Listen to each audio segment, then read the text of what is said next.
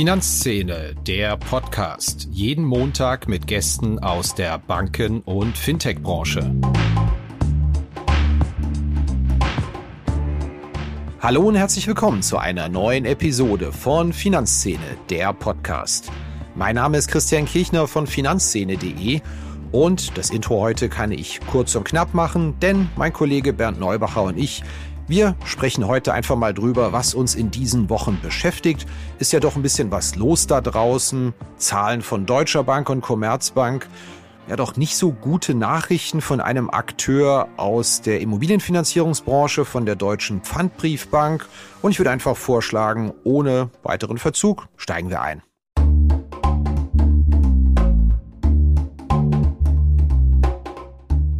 Inkasso ist ein großes Thema für Banken wie Fintechs. Und ein Digital-Inkasso für zukunftsorientierte Unternehmen in Europa, entwickelt für die höchste Recovery und beste Customer Experience, das bietet die Lösung von Per Finance. Über 550 europäische Enterprises vertrauen bereits auf die Lösungen von Per Finance. Der Per Finance Ansatz basiert auf KI und Verhaltensforschung. Ein selbstlernender Algorithmus typologisiert Menschen anhand von Daten, um die passende Kommunikations- und Bezahlstrategie auszuführen. Das Ziel, Kunden erfolgreich zur Zahlung sensibilisieren und die ideale Lösung für jeden Menschen finden, um die Forderung schnell zu begleichen. Zum Einsatz kommen dabei KI-Technologie basierend auf Reinforcement Learning und auch Natural Language Processing. Der Ansatz verhilft Finanzteams zu schnellerer und höherer Rückführung von außenstehenden Forderungen und bietet Verbrauchern ein nahtloses und faires Online-Bezahlerlebnis. Das Ganze in einem All-in-One-Ansatz für alle Länder. Ein Vertrag, eine Datenschnittstelle, ein Kundenportal und ein Ansprechpartner. Einfach mal schlau machen auf der Seite www.airfinance.com. Hallo Bernd. Hallo Christian. Ich habe ja immer ein bisschen Angst, dass unsere Hörerinnen und Hörer eine Klippe runterfallen, wenn wir dann auftreten. Manchmal ist Mark Branson im Finanzszene-Podcast, manchmal andere CEOs und dann wieder wir zwei hier irgendwie. Ja, großer Druckabfall dann einmal im Monat. Absolut, das müssen wir über Inhalte kompensieren. Kann man da Musik hören? Falls das irgendwie machbar ist. Bernd, ich frage mal ganz offen, was war für dich das Thema des Monats eigentlich? Was hat dich beschäftigt? Also der Monat ist noch jung, aber ich würde mich jetzt schon mal festlegen, dass die äh, Turbulenzen um die Deutsche Pfandbriefbank ähm, eindeutig das Thema sind. Weil das ist ja doch ein Ding, ne, finde ich, wie man da so innerhalb von paar Tagen am Markt so verlieren kann jetzt. Also die letzten zehn Tage Kursverlust von 40 Prozent ist schon mal ziemlich viel für für eine Gesellschaft, die. Aktie auf Allzeittief, ja, muss man ja auch erstmal schaffen, weil ja. alle anderen Banken stehen knapp unter ihren Fünfjahreshochs an der Börse, ja. Ja, und äh, Kursbuchwert war äh, vor dem letzten Kursrutsch schon bei 18 hm, Prozent, glaube ich. Das ist äh, kein Niveau, wo man jetzt noch mal eine große Kapitalerhöhung äh, reinwinken wollte. Die Bank hat ja äh, die größte Krise am Immobilienmarkt seit der Finanzkrise ausgerufen, kommunikativ. Das hat, glaube ich, jetzt auch nicht so ganz geholfen vor zwei Wochen. Es gibt Downgrades. Es gibt Empfehlungen von Analysten, die vorrangigen Anleihen doch lieber zu verkaufen. Und, muss man auch sagen, eine Nachranganleihe der PBB rentiert im Moment mit 35 Prozent per annum. Falls sozusagen ausschüttungsfähiger Gewinn zur Verfügung steht, würde dieses Geld fließen. Das ist ja in der Tat dramatisch. Wie konnte es eigentlich so weit kommen? Kannst du vielleicht unseren Hörerinnen und Hörern, weil PBB, Pfandbriefbank, wie sie auch ja genannt wird, beschäftigt sich nicht unbedingt jeder mit, dass wir mal so eine Kurzzusammenfassung machen für unsere Hörerinnen und Hörer, ja, was da passiert äh, ist. Da wurden ja die noch besseren Teile der früheren HE ausgelagert. Dann gab es mit den letzten Jahrzehnten Börsengang und seitdem hatte sich die äh, Gesellschaft unter Führung von Andreas Ahn, dem früheren Deutschbanker und Bavard-Banker, ähm, als äh, recht konservativer Gewerbeimmobilienfinanzierer positioniert, was mhm. auch ähm, am Markt so Konsens schien, äh, ein zuverlässiger äh, Dividendenlieferant, der halt nicht allzu viel Risiko fahre. Und äh, jetzt äh, stellt sich halt mit der Krise am US-Gewerbeimmobilienmarkt, äh, hat sich die Frage gestellt, ob das tatsächlich alles so risikoarm ist, äh, mhm. was sie da machen. Und mein Eindruck ist, dass ihnen da auch die, die Kommunikation äh, ziemlich auf die Füße fällt, weil mhm. die Leute dann eben naja, ähm, Eindruck haben, dass das nicht immer so ganz äh, stringent die Kommunikation mit der Strategie übereinstimmte Äh, Im November gab es eine ähm, recht aufsehenerregende ähm, Gewinnwarnung ad hoc, wo man halt das Gewinnziel kassiert hat. Und seitdem sind die Turbulenzen ähm, groß. Wenn einem natürlich auch erst Mitte November einfällt, dass man nur halb so viel Gewinn wie eigentlich angepeilt erwirtschaften wird, ist natürlich auch ein Wort, wenn man bis in den November rein immer noch so tut, als sei alles in bester Ordnung und man ja. wüsste gar nicht, was die Leute alle wollten. Ja. Das ist vom, vom Selbstmarketing schlecht, äh, zumal man ja sehen konnte, dass Wettbewerber schon längst fleißig Risikovorsorge gebildet hatten mhm. und ähm, ähm, PBB hat offensichtlich dazu lang ähm, an der Linie festgehalten, ähm, dass man das alles im Griff hat und auch die Risiken gut abgedeckt hat, ist auch Teil äh, der Kommunikationsstrategie, äh, zu der, wie ich finde, auch äh, die, äh, die Behauptung von der größten Immobilienkrise seit der Finanzkrise gehört.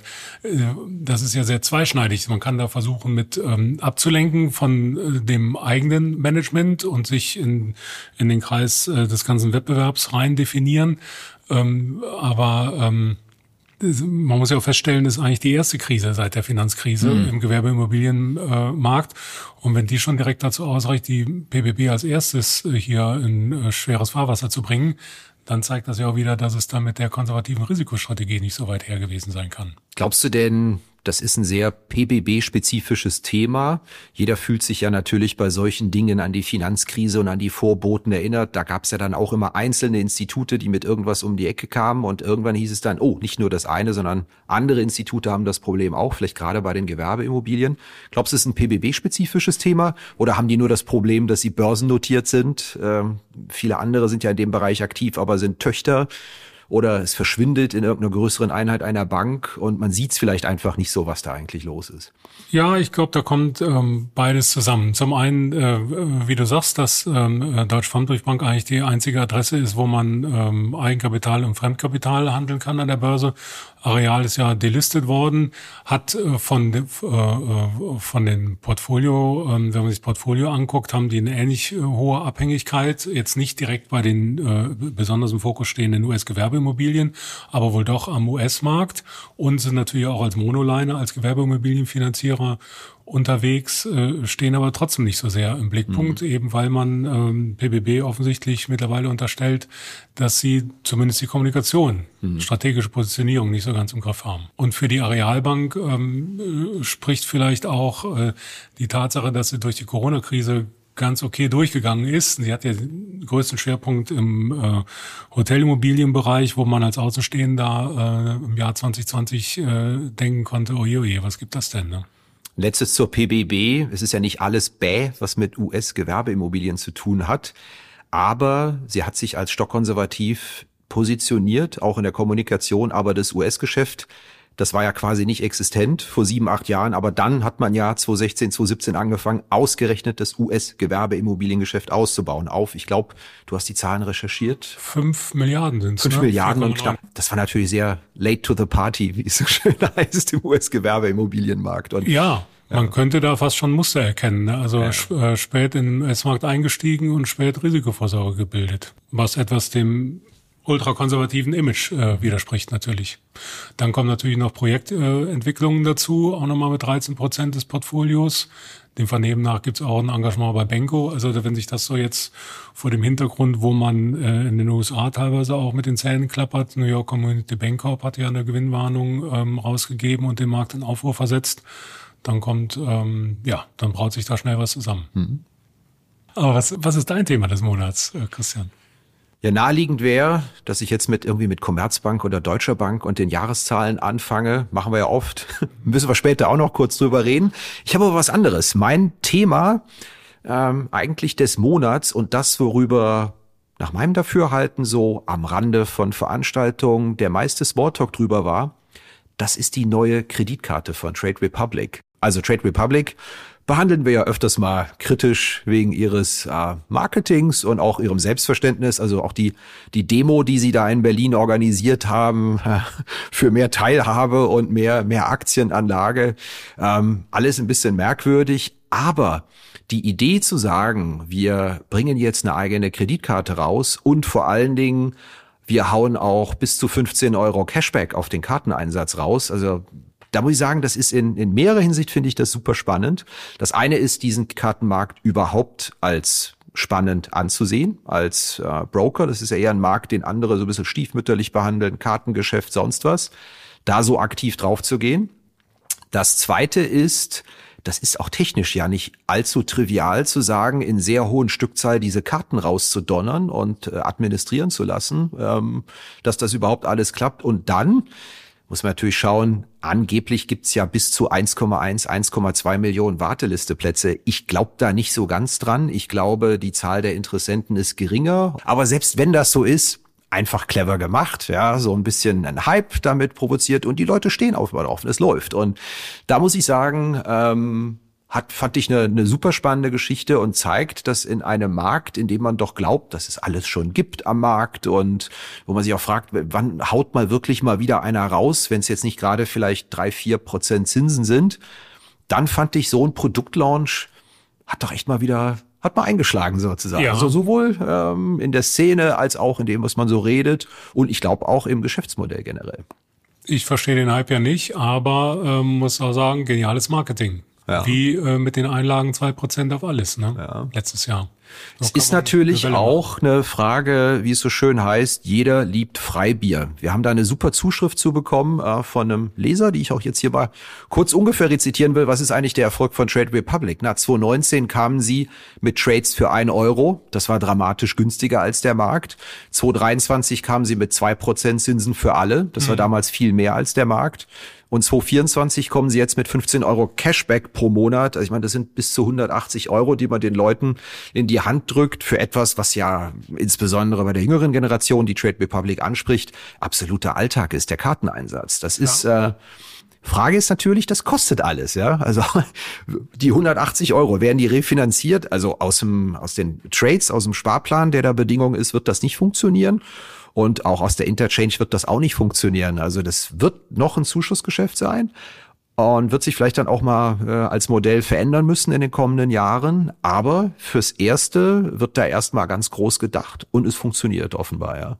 Und was ist das Konzept dann, die Kreditkartenkunden als äh, Tradingkunden zu gewinnen oder?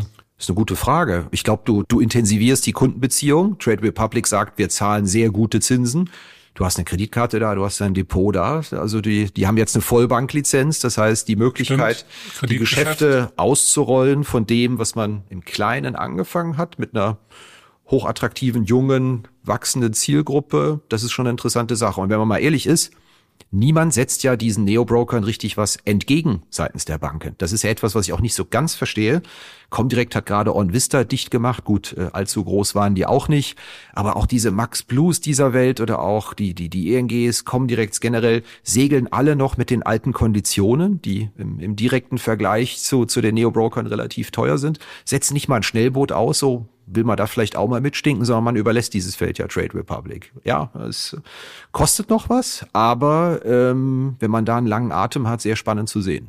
Wobei die einzelnen Features äh, sind ja nichts, ähm, keine Weltneuheit. Ne? Es gab's ja, die, das Produkt gab's in der Form auch schon mal früher, aber ja, sie haben es jetzt einfach. So bedenkenträgerisch kannst du natürlich auch herumsitzen wie eine Karte. Sozusagen. ja, gibt's, gibt doch da draußen schon Dutzende Millionen Karten ja. und Leute ziehen so, wer braucht denn eine Karte? Ja, offenbar eine ganze Menge Leute, ja, wenn man es ihnen schmackhaft macht, ja. eine Karte einzusetzen, ist doch schön. Ne? Versehen mit einem äh, massiven Marketing-Push und auch äh, klaren Zahlen. Ne? Ja. Also 15 Euro Safeback ist ja mal besser, als wenn man sagt, wir runden da was auf. Ne? Und der Prozess auch wieder sehr einfach. Wenn man mit den Leuten schnackt, natürlich auch wieder zwei, dreimal gewischt, zack, ist man auf der Warteliste drauf, genauso wie dieser Prozess des Aktienkaufs von denen ja radikal vereinfacht worden ist. Also der Preis war eine Sache, aber die ganze Usability der App und zu sagen, von, von ich mach auf und die Aktie ist gekauft, acht Sekunden so ungefähr. Ja. ja. Hatten wir hier schon mal angesprochen. Ich bin ja selbst probeweise da mal Kunde geworden.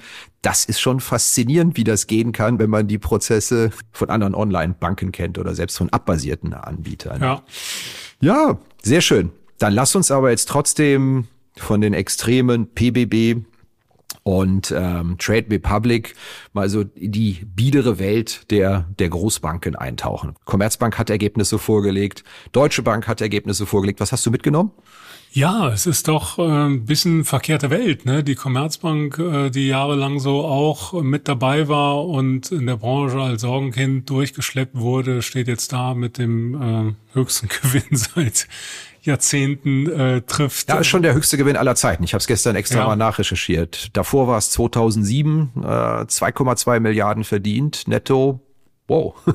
Wahnsinn, ne? Alle Prognosen getroffen, alles soweit äh, in Butter und Ruhe im Karton wäre mhm. da nicht der Abgang des IT-Vorstands und äh, die Frage, wer die Bank äh, 26 führen wird. Ne? Ja, aber was ein Luxusproblem. Wir Absolutes brauchen einen neuen IT-Vorstand und mh, hm, wer, was passiert denn eigentlich, wenn in, was ist es, in knapp zwei Jahren der Vertrag des amtierenden mhm. Vorstandsvorsitzenden mhm. ausläuft? Wow, was Themen. Ich habe bei der Commerzbank ja immer diese eine Szene im Kopf. Das heißt ja so schön, bei Podcasts kann man sich keine Zahlen, aber Szenen merken, die man erzählt. Und meine Szene in Sachen Commerzbank, die ist ganz klar 3. Juli 2020. So allererste Corona-Welle rum. Mhm. Ich stehe freitags abends, Woche am Friedberger Platz, trinke ein Weinchen mit ein paar Freundinnen und Freunden. Und dann bimmelt das Handy, ja hier, äh, schon gehört, äh, Martin Zierke bietet Rücktritt an, der CEO, Aufsichtsrat Stefan Schmidtmann schmeißt sofort hin. Ja. dachte, na super, sollte eigentlich ein entspannter Freitagabend, ein ruhiges Wochenende werden. Und dann hat man da freitagsabends, ähm, steht die komplette Commerzbank führungslos da, ja, führungslos. Ohne, ohne Aufsichtsratschef, ohne Vorstandschef, ohne Strategie, die war ja zu dem Zeitpunkt noch in Arbeit, äh, wenn du dich erinnerst. Ja. Und wenn man das jetzt mal überlegt, wie, wie die Bank da da stand, ich meine, das ist jetzt noch gar nicht so lange her, ja, Mitte 2020. Und dann zwei, zweieinhalb Jahre später, 2023, werden wieder 2,2 Milliarden Euro Nettogewinn gemacht. Muss man überlegen, was ein Betrag, ja. ja. Hat zwar natürlich, haben die Zinsen geholfen, muss man aber auch erstmal hinkriegen, so viel Geld zu verdienen, ohne dass tausend Hände hochgehen, wer davon alles was braucht und die Bank überhaupt dahin zu bekommen. Also das ist ja nicht nur Zinsen, das war sehr viel Disziplin, hat man den Mitarbeiterinnen und Mitarbeitern sehr viel zugemutet und das hat Knof und Konsorten, das haben die schon echt super routiniert, ruhig hinbekommen da die letzten zwei Jahre. Klasse Wäre man für verrückt erklärt worden, wenn man im Juli 2020 gesagt hätte, im Jahr 2023, da wird die Commerzbank nicht nur einen Rekordgewinn erwirtschaften, sondern auch eine höhere Eigenkapitalrendite als die Deutsche Bank. Also zumal es ja zwischendurch äh, dann noch äh, mit der Besetzung des Aufsichtsratsvorsitzes äh, mhm. Probleme gab, äh, mit Herrn Schmitz, der vorgesehen war, da nicht antreten konnte. Genau und dann auch noch die Erkrankung, hat, die Erkrankung genau. von Herrn Vetter. Genau.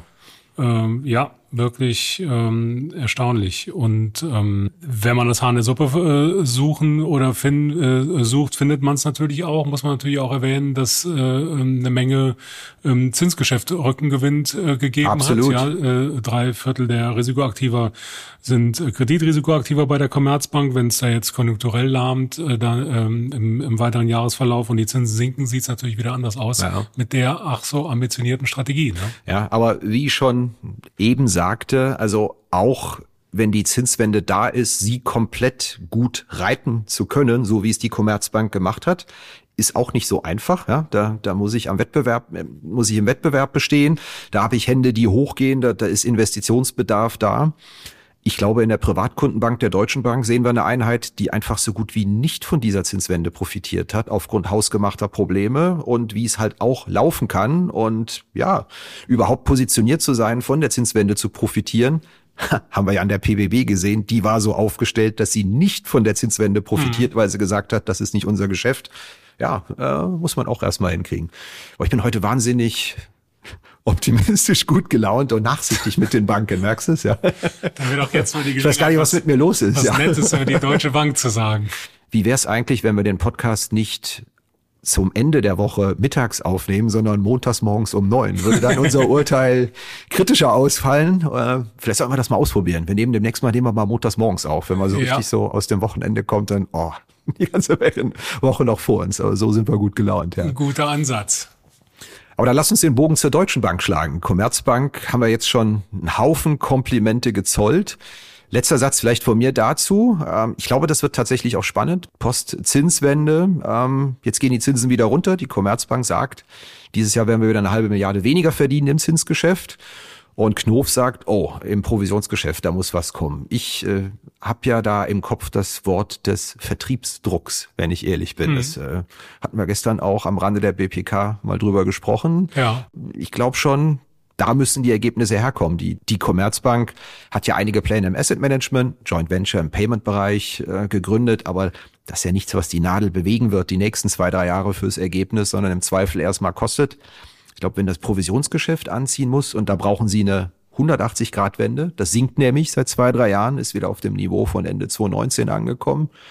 Da wird's spannend und das Ganze soll ja umgesetzt werden von der Belegschaft, die, wie wir gehört haben, Ende 2023 laut Mitarbeiterbefragung jetzt nicht hochzufrieden ist mit der Lage und der Strategie und der Kommunikation.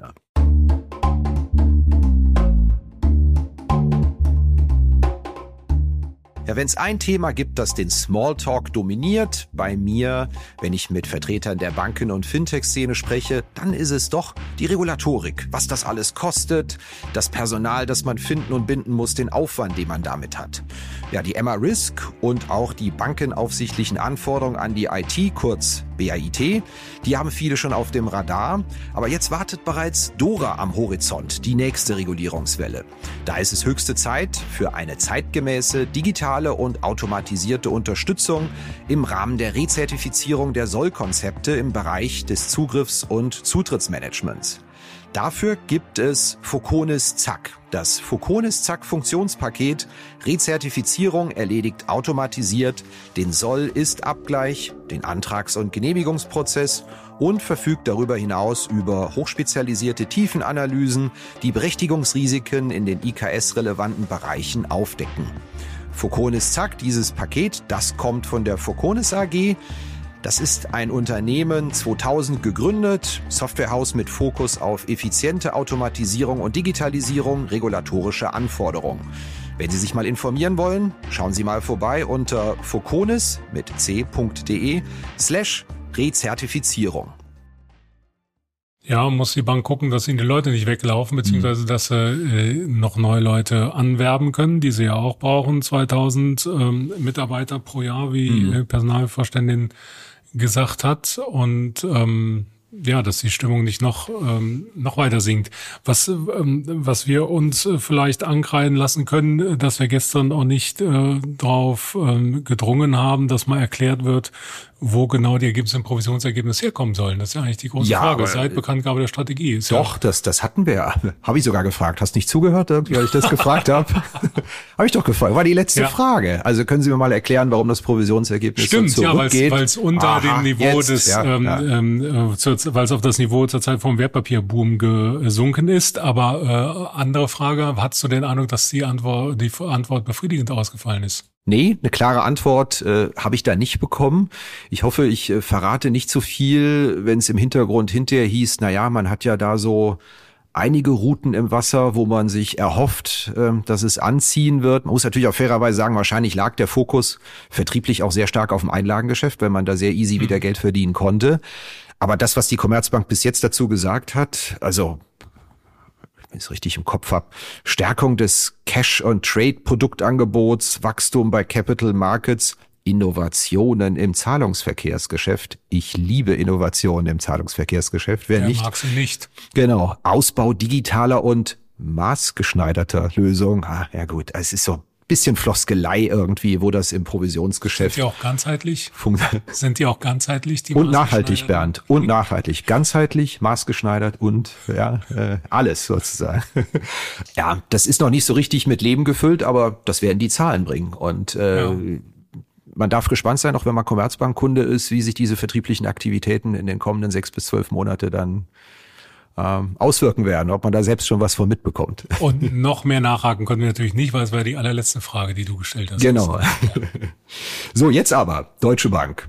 Deutsche Bank. Fass doch mal unseren Hörern und Hörer in zwei, drei Sätzen zusammen, was sie wissen müssen, wie es der Bank geht. Also bei ähm, die, das Management der Commerzbank stand mit stolz geschwellterer Brust äh, vor, de, vor den Medienleuten. Fandst du? Hatte ich, na, ja, ähm, äh, während bei der Deutschen Bank ist auch äh, nicht so alles zusammenpassen schien. Also es wurden weitere Stellenstreichungen angekündigt, um Kosten zu senken. Mhm. Zugleich ist aber die, die Aufwandsquote im vierten Quartal nochmal gestiegen, weil ja mhm. wie üblich zum Jahresende die ähm, Abgrenzung für die variable Vergütung äh, mhm. hinzukommt. Da hatten wir jetzt im vierten Quartal hatten wir einen Wert von 82 Prozent. Das ist nicht, nicht so richtig äh, mhm. gut, ist eigentlich äh, sehr schlecht und nicht nachhaltig. Ähm, Investmentbanking ist eingebrochen, Corporate Bank äh, zieht, äh, zieht das Institut, aber über so, die Hälfte der Gewinnbeiträge. Ne? Ja, ja, aber so richtig Zug war nicht drin. Was war dein Eindruck? Also an Selbstbewusstsein hat es denen nicht gemangelt, aber das wird denen ja auch kommunikativ genauso beigebracht, da absolut souverän, sicher und optimistisch zu stehen. Aber also es kam nicht so an bei mir. Also, Echt nicht? Also, also es wirkte auf mich nicht so überzeugend, muss ich okay. sagen. Ne? Probleme im Gewerbeimmobiliensektor hat man ja auch. Ja. ja. Risikokosten ziehen wieder an, 41 Na, Die Themen der Deutschen Bank sind natürlich ein Stück weit ähnlich wie die der Sie müssen sich auch auf die Postzinswenden-Ära einstellen, die auch gerade im Bereich Corporate Bank ähm, das Ergebnis ziemlich getragen haben. Lustigerweise haben sie ja im Privatkundengeschäft exakt den gleichen Plan wie die Commerzbank. Da ist ja auch die Rede davon, dass jetzt das Provisionsgeschäft deutlich mhm. anziehen muss mhm. und deutlich mehr liefern muss. Aber das sind natürlich Versprechen, die haben wir in der Ära der Niedrigzinsen sehr häufig gehört und die sind natürlich auch nicht allzu leicht umzusetzen in der Praxis. Das gilt, glaube ich, für beide Akteure.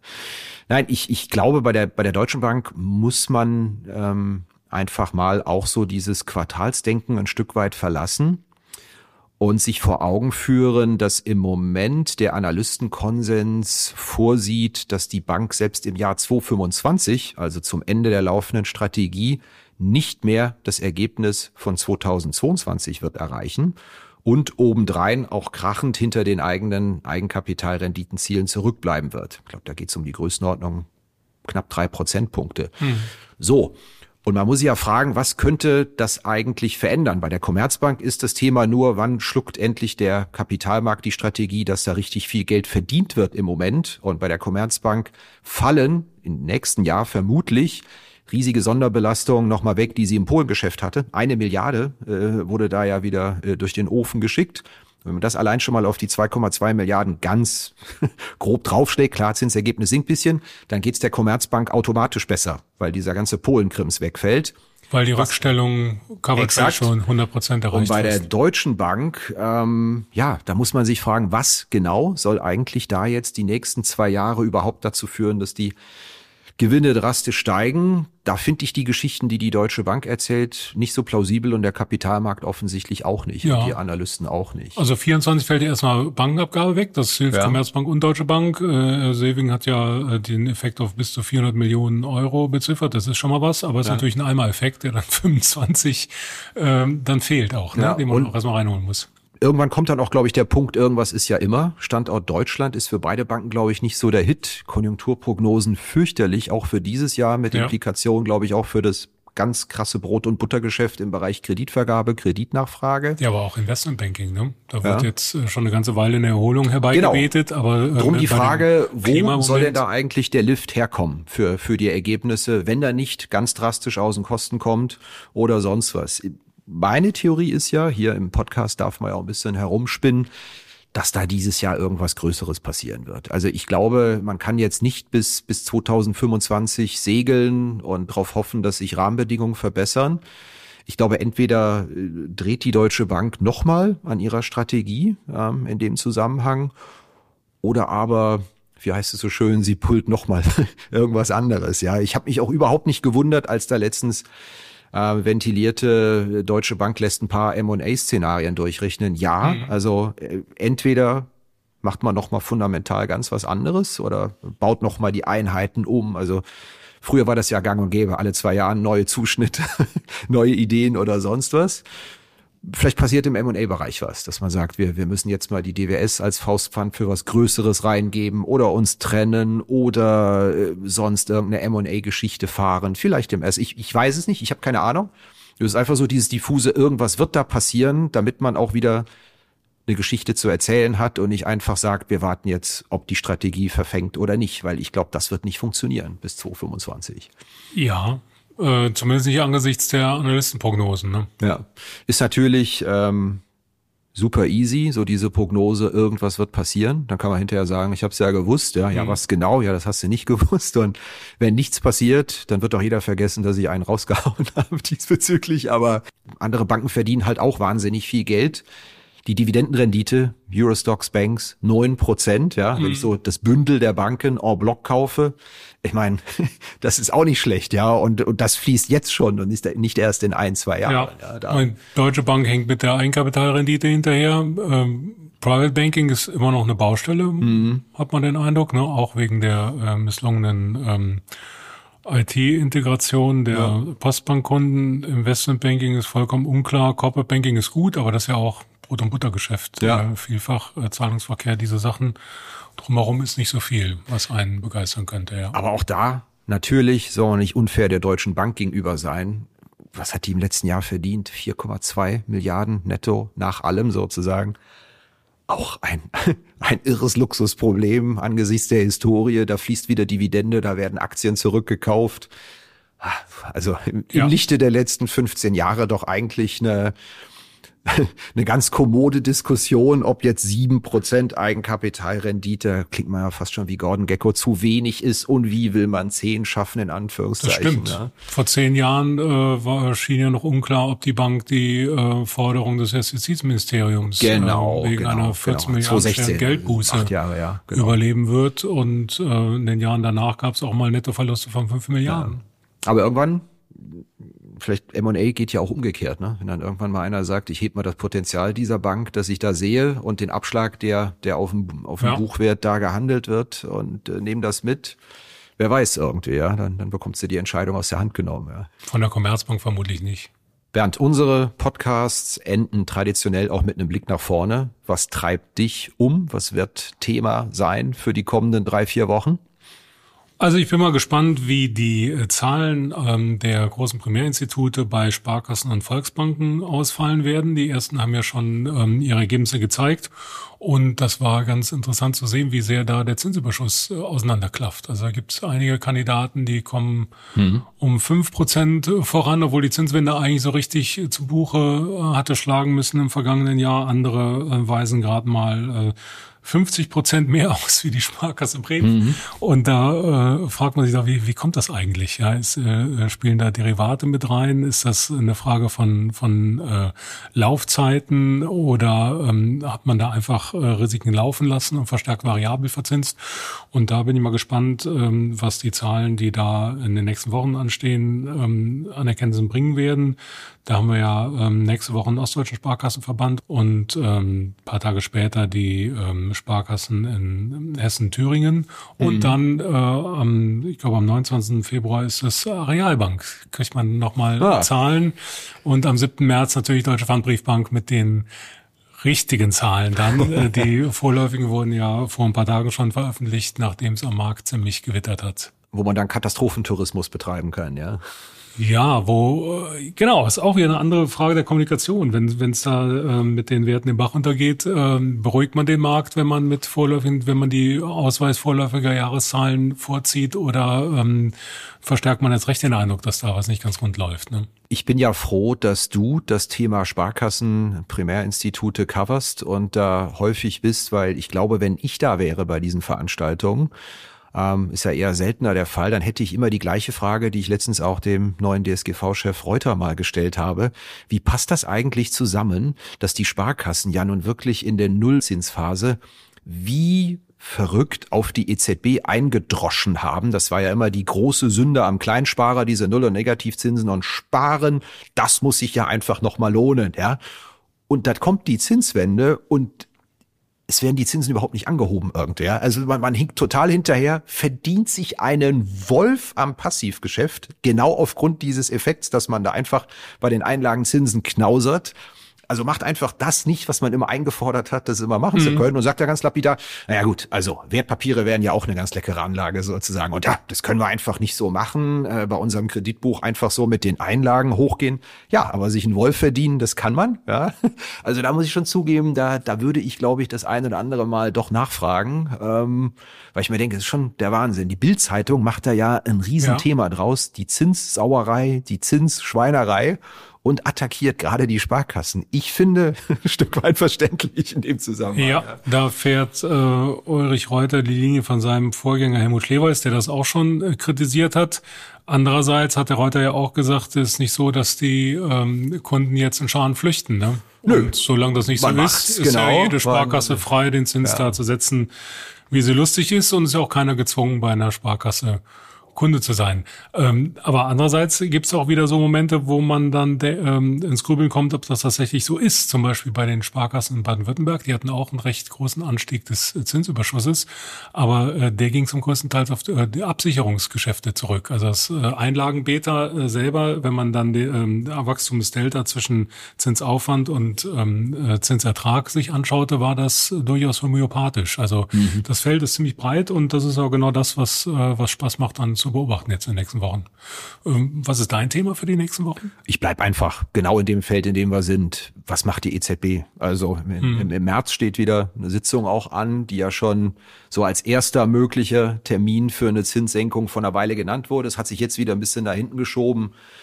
Aber ich glaube einfach, dass äh, tatsächlich äh, da hängt eine ganze Menge dran äh, an der an der EZB Leitzinsstrategie. Äh, wann geht es wie schnell runter? Und wir quatschen ja hier eigentlich immer über diesen Nerdkram, Bankengewinne und das Ganze drum und dran, aber das spielt ja, glaube ich, schon auch konjunkturell eine große Rolle, auch wenn das jetzt nicht das EZB-Mandat ist, aber Heute Morgen habe ich dann wieder äh, auf Weg ins Büro äh, in Podcasts gehört, die Konjunkturprognosen immer düsterer und das Wachstum immer schwächer für 2024 in Deutschland. Also der Zusammenhang ist ja auch evident, ob man da mhm. vielleicht in einigen Bereichen äh, Wohnimmobilien, natürlich äh, Kredite generell bei Unternehmen wieder aus dem Quark kommt und auch wirklich mal wieder Investitionskredite nachgefragt für Anlageinvestitionen, ja, mal so richtig Kernkreditgeschäfte und nicht nur irgendwelche Linien oder sonst irgendwas. Da hängt viel an der EZB ähm, und ich glaube, deswegen lohnt es sich auch tatsächlich ganz genau hinzuschauen, ob das jetzt relativ flott geht mit der EZB oder ob man da äh, vielleicht etwas ängstlich zaudert und zögert, was vielleicht aufgrund der vorhandenen Daten ähm, durchaus angemessen ist. Das wäre ja mehr dann so der amerikanische Ansatz, ne? wenn sich die Geldpolitik äh, um die Konjunktur verstärkt kümmern würde. Ja, ich glaube, implizit tut sie es auch. Mhm. Das kann, auch wenn das jetzt nicht das offizielle Mandat ist, hat da, glaube ich, die EZB schon ein Auge drauf, weil das kann ich ja dann auch verargumentieren. Es bringt ja niemandem was, wenn die, wenn die Finanzstabilität gefährdet ist, äh, mhm. indem ich das da äh, zu hart mache. Also irgendwie geht's ja auch. Aber äh, das Thema äh, Mandat der EZB, das überlassen wir lieber den Feinschmeckern, äh, die da unterwegs sind. Sehr gerne. Äh, und nicht den groben Metzgern in diesem Thema, wie du nicht es sind, ja. Prima, dann sage ich dir vielen herzlichen Dank, Bernd. Ich bedanke mich. Und Ihnen vielen Dank fürs Zuhören. Danke. Ja, das war's wieder mit dieser Episode von Finanzszene, der Podcast. Wir sagen Danke fürs Zuhören, freuen uns über Ihr Feedback unter redaktion.finanz-szene.de. Kontaktmöglichkeiten auch über Threema in den Notes zu diesem Podcast. Vielen Dank. Redaktion und Host Christian Kirchner. Coverdesign Elida Atelier Hamburg. Produktion und Schnitt Podstars bei OMR Hamburg. Musik Liturgy of the Street von Shane Ivers www.silvermansound.com.